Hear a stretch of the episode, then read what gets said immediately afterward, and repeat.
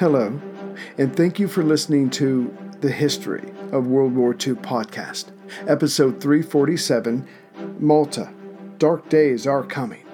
When we last left the Mediterranean theater, Admiral Cunningham's Captain Philip Mack of the destroyer HMS Jervis had led a force of four destroyers against an Axis convoy, and the end result was one lost British destroyer against five Axis merchant ships and three Italian destroyers, just off the waters of Tunisia. This had been the Battle of the Tarigo Convoy of April 16, 1941. The victory, locally speaking, was another example of what Admiral Cunningham's crews could do under the right circumstances. Problem was, after each victory, London assessed ABC's abilities even higher and wanted to see more. Yet they needed increase in supplies for this was not forthcoming. Cunningham, a man who made others shiver with fear and anger, himself now shook with rage. Why didn't London better comprehend what he was going through? If they wanted more victories, the Mediterranean needed more ships and supplies. It was that simple. And yet, it wasn't that simple.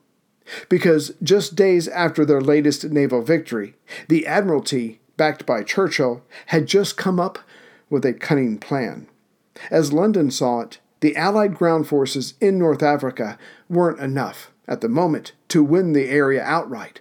What was needed was for the Axis partners who were pushing towards Egypt to have fewer supplies and men. This would force them to call off their offensive. So the Admiralty was ordering Cunningham to sacrifice the battleship Barham and a cruiser of his choosing to sink them at the opening of the harbor at Tripoli. As this was the largest port of Libya, it would only be a matter of time before the Axis offensive was wound down. Not that anyone in London heard this, but Cunningham blew his stack again after reading this message. He did not have enough ships as it was, and now the desk jockeys wanted him to sacrifice two of his ships. Besides, the chances of success getting a ship that close to enemy territory and then sinking it after getting all the personnel safely off would not be an easy thing. And this is exactly what Cunningham told his superior, Admiral Dudley Pound, the first Sea Lord. Normally, this would be the place where a Dudley quote would go, but suffice it to say, Pound's response was, The War Cabinet wants it, so make it happen. Period. Which did nothing to calm Cunningham down. Do they have any idea how busy he and his were? A German supply column of trucks had just been bombarded in Libya from the sea. Hell, a few German columns. Also, ABC was using all of his cunning to get supplies to the holdout that was Tobruk. And, as he wrote to Pound, no less than four operations are in train for the next 24 hours. We are not idle in Libya, and no one out here will say that the Navy has let them down. Which was true enough. But Churchill's ability to see Africa and the Middle East unraveling if Malta was lost caused him to expect much from Cunningham. It was a case more of desire of outcome versus the reality on the ground. But the Mediterranean admiral kept at it, explaining to the Admiralty that losing ships, even to potentially block a harbor, was a bad investment. And because of his harping, the plan was changed. Instead, Tripoli would be bombarded, and from further away than initially desired. Next, instead of just the two ships as before, Cunningham was to bring to bear all he could for this attack. Now, this was something that ABC could get behind, so he told London that after the tanker Breconshire arrived at Malta, the escorts of it and other warships would head for Tripoli on April 20th. If all went well, they would arrive by early morning and be able to inflict significant damage and perhaps catch a few ships in port. But given the priority of Tripoli even before this naval attack, Wellington bombers from Egypt and swordfish planes from Malta were to launch their own attacks, hopefully disrupting normal operations as well as weakening defenses. and to gauge the destruction, the sub Truant would sit just outside of the harbor and keep score. The naval bombardment was carried out as just over 500 tons of explosives were aimed at the port facilities. However, 24 hours later, the port was fully operational. The risk taken, not to mention the use of fuel and explosives, did not see a good return. From this, Cunningham expected Admiral Pound and the Prime Minister himself to come down hard on him, and to this he had no answer. But the shouts never came. Instead, all anger turned to nervous anxiety as the war in Greece was not going well. Clearly, ABC's fleet would be needed again to evacuate those men. It had been Cunningham's ships that had taken them there in the first place from Cyrenaica. Still, the overall question of being able to effectively neutralize the port hung in the air. Bombardment was clearly not the answer, and Malta could only supply so many ships at one time. No, what would fit the bill was a force that did not need air protection, nor a massive amount of fuel, and could hide when needed. In other words, Cunningham needed submarines, more than he currently had. Not that the subs based at Malta were being let off the hook. It was high time, London said. They paid for their upkeep. This podcast could not exist without the help of sponsors like Yahoo Finance. When it comes to your financial future, you think you've done it all. You've saved, you've researched, you've invested all that you can. Now, you need to take those investments to the next level by using what every financial great uses Yahoo Finance. I've stressed this in my podcast about command and control, which is exactly what Yahoo Finance is. You can see all your investments and retirement accounts in one place. You can consolidate your views from multiple accounts into one hub and access the expert analysis you need to tend to your entire portfolio with confidence. Yahoo Finance has been around for more than 25 years, and they've worked things out. You've got the tools you need right at your fingertips. I open up my Yahoo Finance, and within seconds, I can see how my stocks and investments are doing. And basically, investing is all about growth. And in order to grow, you need to know what's going on.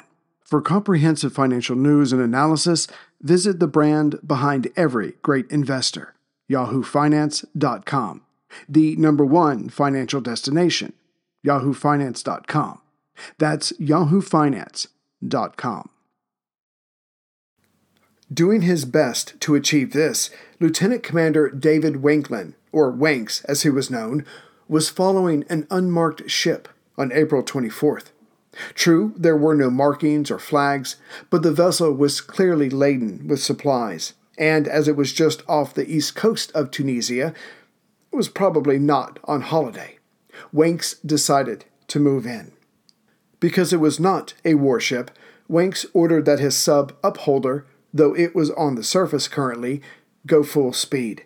The waters were rough, and thus firing a torpedo would be a bit of a challenge, but Wanks had every confidence in his number one, that is, Tubby Crawford, who was to help the two hydroplane operators keep the sub even. Wanks was at the control room, beside the periscope, giving orders. Besides the normal tension of engaging in war, the sub crew was anxious to get this right, as rumors had been swirling that Cunningham, the Admiralty, held Churchill himself, was currently not impressed with the Malta based subfleet. This put Captain George Shrimp Simpson, the commander of the 10th Submarine Flotilla, in a delicate situation. The subs either had to show what they could do, or a new commander would be brought in, and no one wanted Shrimp to go anywhere.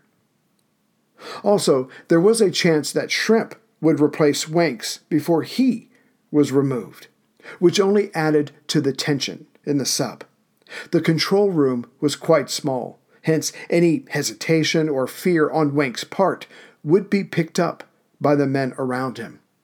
Turns out that a sub commander has to be a part time actor as well, and Wanks played the cool commander under duress to perfection. Tubby Crawford went on being impressed. When the upholder got to within 700 yards of the target vessel, Wanks ordered that two torpedoes be fired. As the two fish left the prow of the sub, the upholder shook for a second, having two large objects push away from it with such force. Now, it was a waiting game. Just after 25 seconds, and that amount of time had seemed an eternity to the sub crew, there were two massive explosions. The good news was the target had been hit. The bad news was that the target had been hit while close to the upholder. Feeling the shockwave, the sub shook. Some of her bulbs in the control room actually shattered. But it was a small price to pay for such a score. Wanks ordered the upholder to the northeast. Tubby looked at his commander again. The order to move out was given calmly, but there had been a ghost of a smile on Wank's face. Though he was trying to hide it, everyone around him could sense it, and they all went about their tasks with a little lift in their spirits. As the merchant ship had been attacked near the island of Lampedusa, the upholder started on a course to the northeast to make for Malta, which was roughly due east of the island itself. But soon a message came in. The sub was now to make for the Tunisian coast, for an enemy destroyer and supply ship had been harassed to the point of being run aground. What elation there was amongst the crew just evaporated. Oh, they would do their duty, but they all knew that going that close to the Tunisian coast would put them in easy range of the coastal guns, land based planes, and besides which, as the water was shallow where they were going, if they came upon an enemy's surface vessel, there would be no option to dive, the sub's greatest weapon.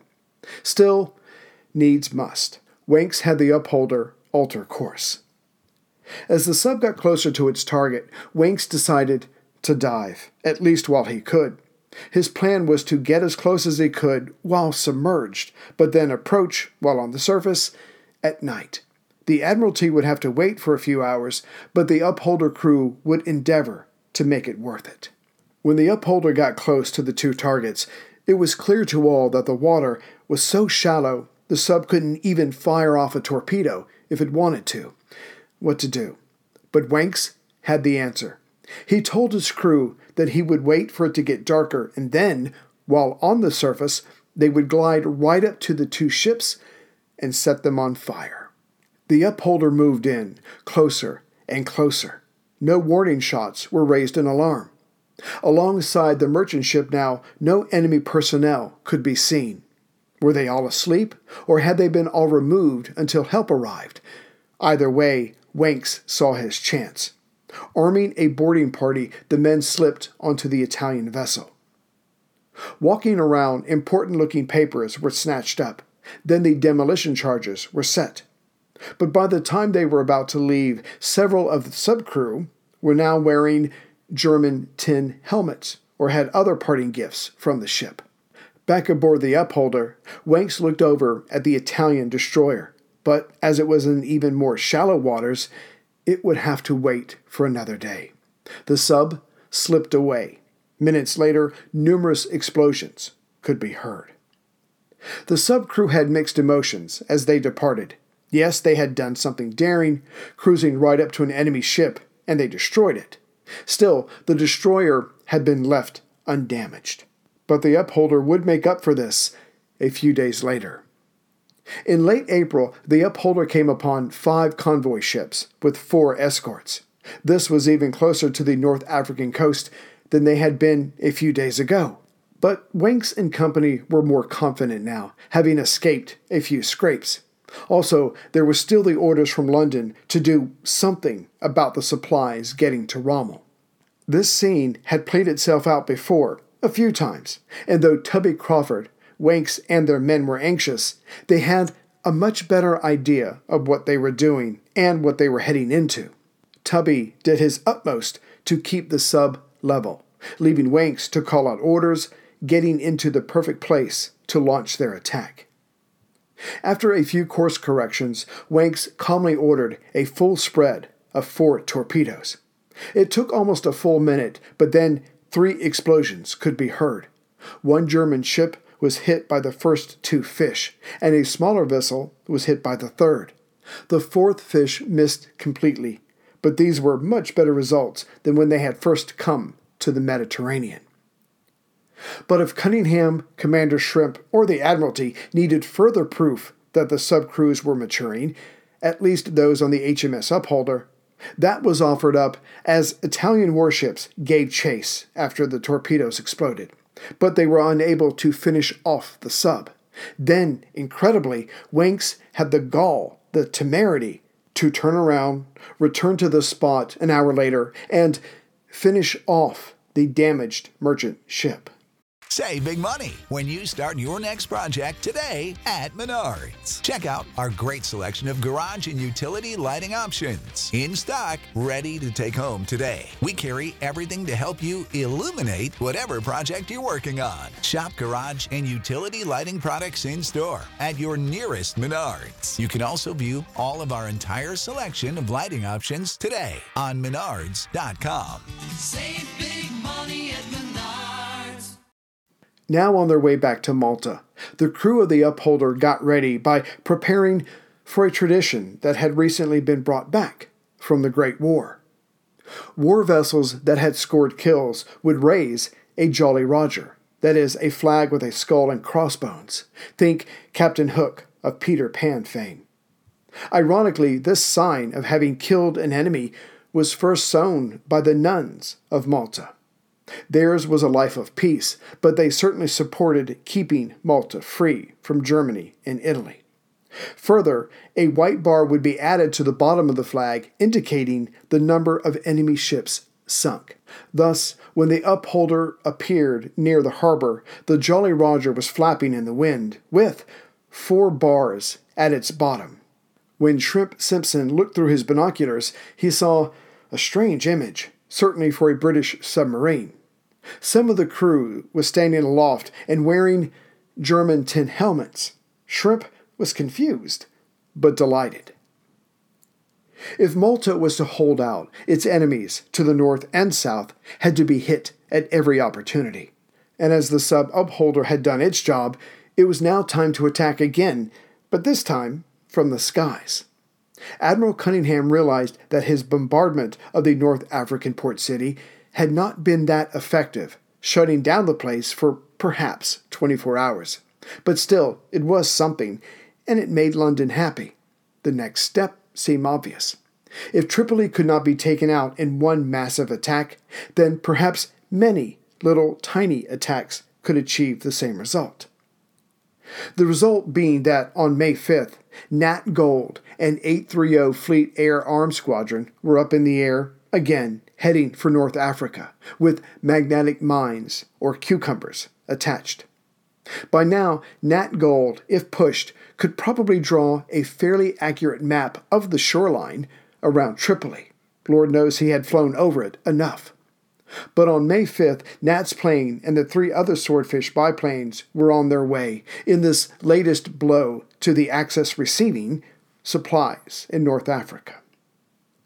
As the swordfish had been taking off from Hal Far on the island's southeast corner, the crews were keenly aware of the cucumbers under their respective plane.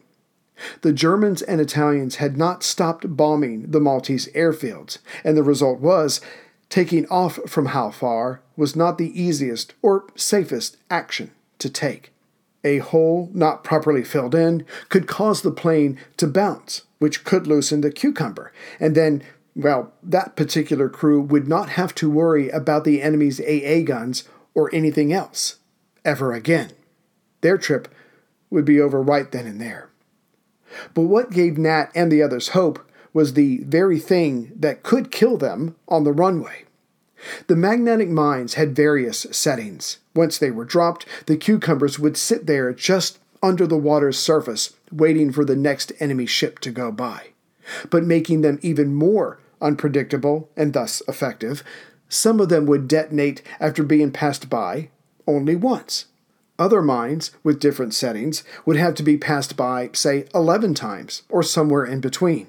In other words, each mine was set to go off after a different number of passes, so the people at Tripoli could never really say the harbor had been cleared after the latest explosion. And with the Malta based pilots renewing this supply on a regular basis, the various crews working at Tripoli would never know if they were safe until a ship was far away from the harbor's entrance. It was at 6:45 p.m. that May 5th that Nat Gold and the other part of 830 Squadron took off. This would give them enough light, hopefully, to make the bomb run, but would have them returning home in the relative safety of darkness. That the skies had been clear over Malta led Nat to pray that this was the case over Tripoli. It was not, but needs must. The mission continued. 830 Squadron knew they were close to the port city, but not sure exactly where they were through all the clouds. But suddenly, searchlights and AA fire were directed their way. This must be the place. A practiced veteran by now, Nat Gold knew that his swordfish, all of the swordfish, would approach the harbor with their left side facing the enemy. This was because the plane's exhaust was on the right side, and it gave off sparks, which would let the enemy know exactly where the plane was. Because the cucumbers had to be dropped in a specific area, the pilots had to get close to that location, very close. Starting their descent at 4,000 feet, the pilots would cut their engine off. The idea was to glide in for the last part, drop the bomb, restart the engine, and then get the hell out of there. This was, of course, based on the assumption that they would not be blown out of the sky once their engines were off and their paths fixed. Even for someone like Nat, this was the hardest part of the mission. One had to simply wait and try to forget that the only thing that was between him and a shell was a metal frame and some treated cloth, and hopefully a whole lot of luck. When the appropriate swordfish was 100 feet above the water's surface and 400 feet away from its target, the magnetic mine was dropped. Now it was time to restart that engine. The good news was that Nat's Pegasus engine kicked into life. The bad news was that the nearby AA gun said, Thank you for showing us where you are. As expected, tracers started lighting the sky around the planes. But this time, Nat noticed the little lights of death were also coming from the harbor. Squinting his eyes, Nat located an Italian destroyer out in the harbor. So, he thought, the Italians were getting better at reacting to our regular attacks.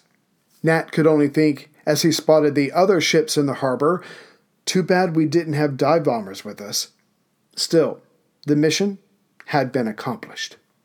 With the damage being regularly inflicted on Tripoli, more good news came in. Cunningham's constant harping for more aircraft began to pay off. On April 27th, just days before Nat Gold's latest attack, 23 new hurricanes arrived on Malta, and more were promised for the next month. But, in a very real sense, this was not a net gain for Malta's defense.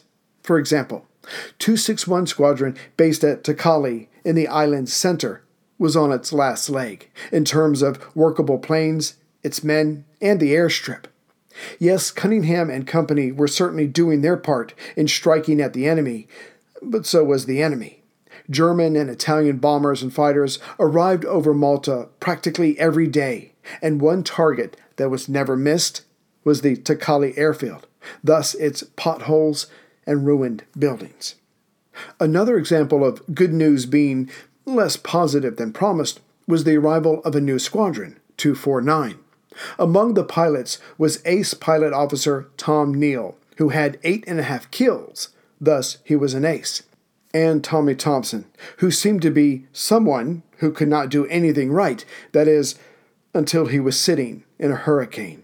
Then, for whatever reason, it all came together for him.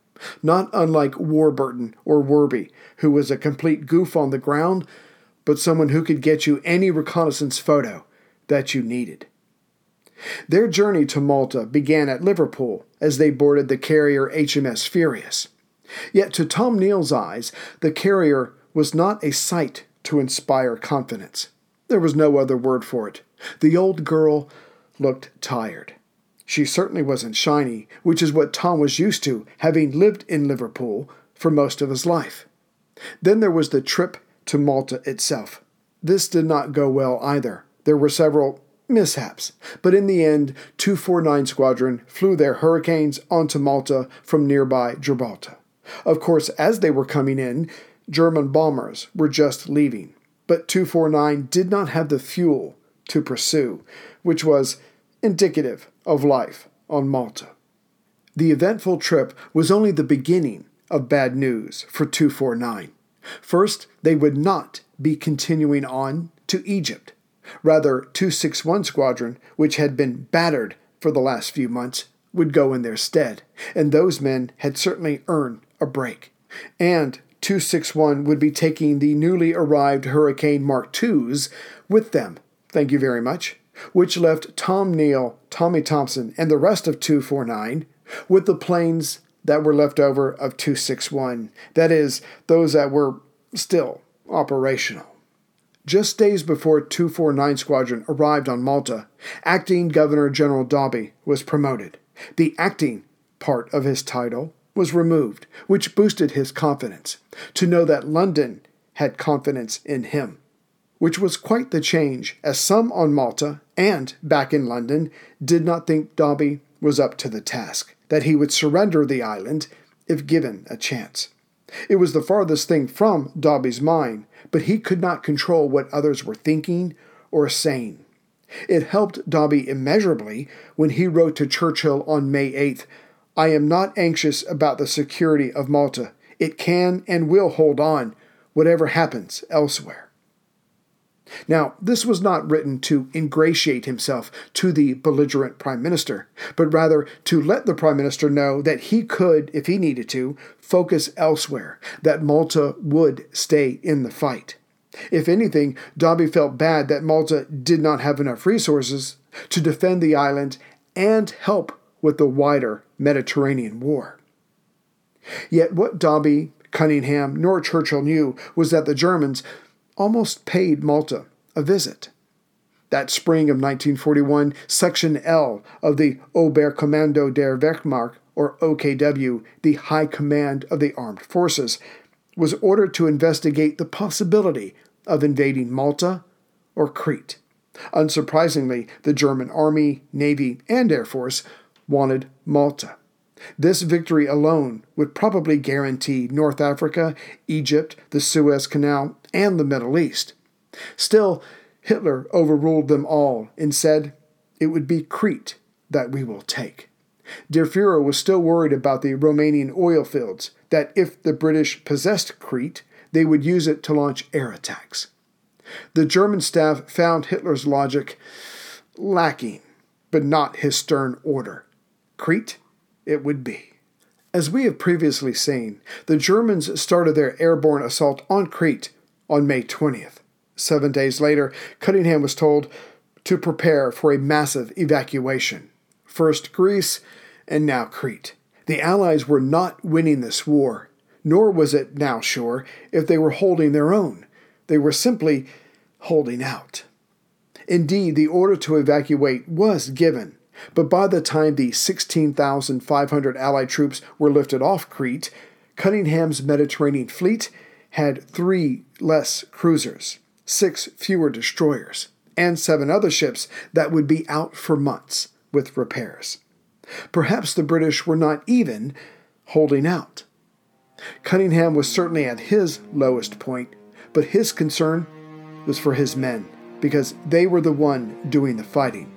If their spirits broke, no cleverness on Cunningham's, Churchill's, or the War Council's part could remedy that. Postscript. First, if you are so inclined, the pilot that I mentioned earlier, Thomas Francis Ginger Neil, or Tom Neil, has written numerous books about his experiences in the war. You should check them out. I think there's eight or nine of them. Next, as much as the average World War II buff enjoys power and speed, please note the following. The Fairey Swordfish, a biplane torpedo bomber designed by the Fairey Aviation Company, and it first came out in 1934, was obsolete by 1939.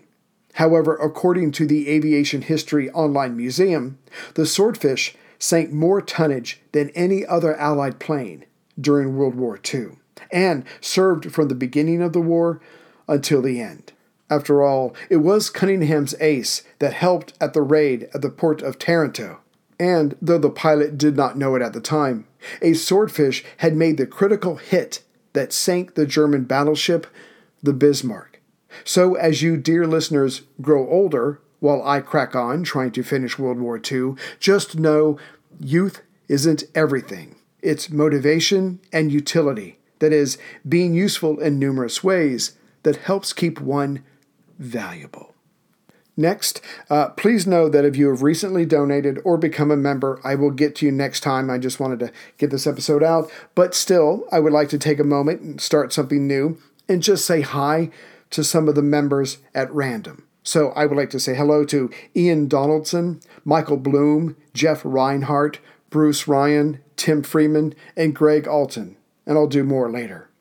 And lastly, as it's become something of a tradition for me, to butcher foreign names and cities, well, Chris from a Flat Pack History of Sweden podcast has taken pity on me. If I remember correctly, he worked on Malta for a few years and got the hang of their pronunciations.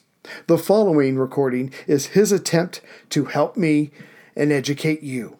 Thank you, Chris, and please everyone check out his podcast. Hello, Ray, and hello to all of Ray's listeners. My name's Chris from A Flat Pack History of Sweden, and I thought I would just read through a few of these uh, tricky Maltese place names that have been coming up on the recent episodes of History of World War II. Like always, uh, Ray recommends to have a look at a map, so I'm going to do the same thing. Uh, we'll start in the north, where we start with Ghadira, and then Mellieha, and then going over to the east of the country, we have a lovely place called Naxxar, which uh, in Maltese, an X is a sh for shop. So it's a sh sound for an X. And keep going to the east of Naxxar, we have St. Julian's, Sliema, Gzira, Msida, Valletta, and then to the north side of Valletta, you have Marsamxett Harbour and Manoel Island, where Fort Manoel is. And just to the west of that is Ta' Xbiex, Pieta, and Hamrun. And on the other side of Valletta, you have the Grand Harbour, which is surrounded by the three cities of Malta, as they're called uh, Vittoriosa, Senglea, and Cospicua. And further to the southeast, you have Marsa Scala and Marsaxlokk. And further round to the south, you have Birzebbuga, and to the west and the southwest, you have places like Qrendi and Dingli. And then you end up in the middle of the country with places like Mosta, Mdina, Birkirkara, and the three main RAF bases that were on water during the Second World War Luqa, Ta'ali, and Hal Far. And they're slightly uh, hard to say because the Q is it's not entirely silent, it's more like a, a breath or like a gap in the word. So Luca is how many people would say it because it's L U Q A, but it's more like Lua. And I think that's it for me. I won't keep going on for too long, and I'll let you continue listening to this great podcast that Ray makes for us all. Goodbye.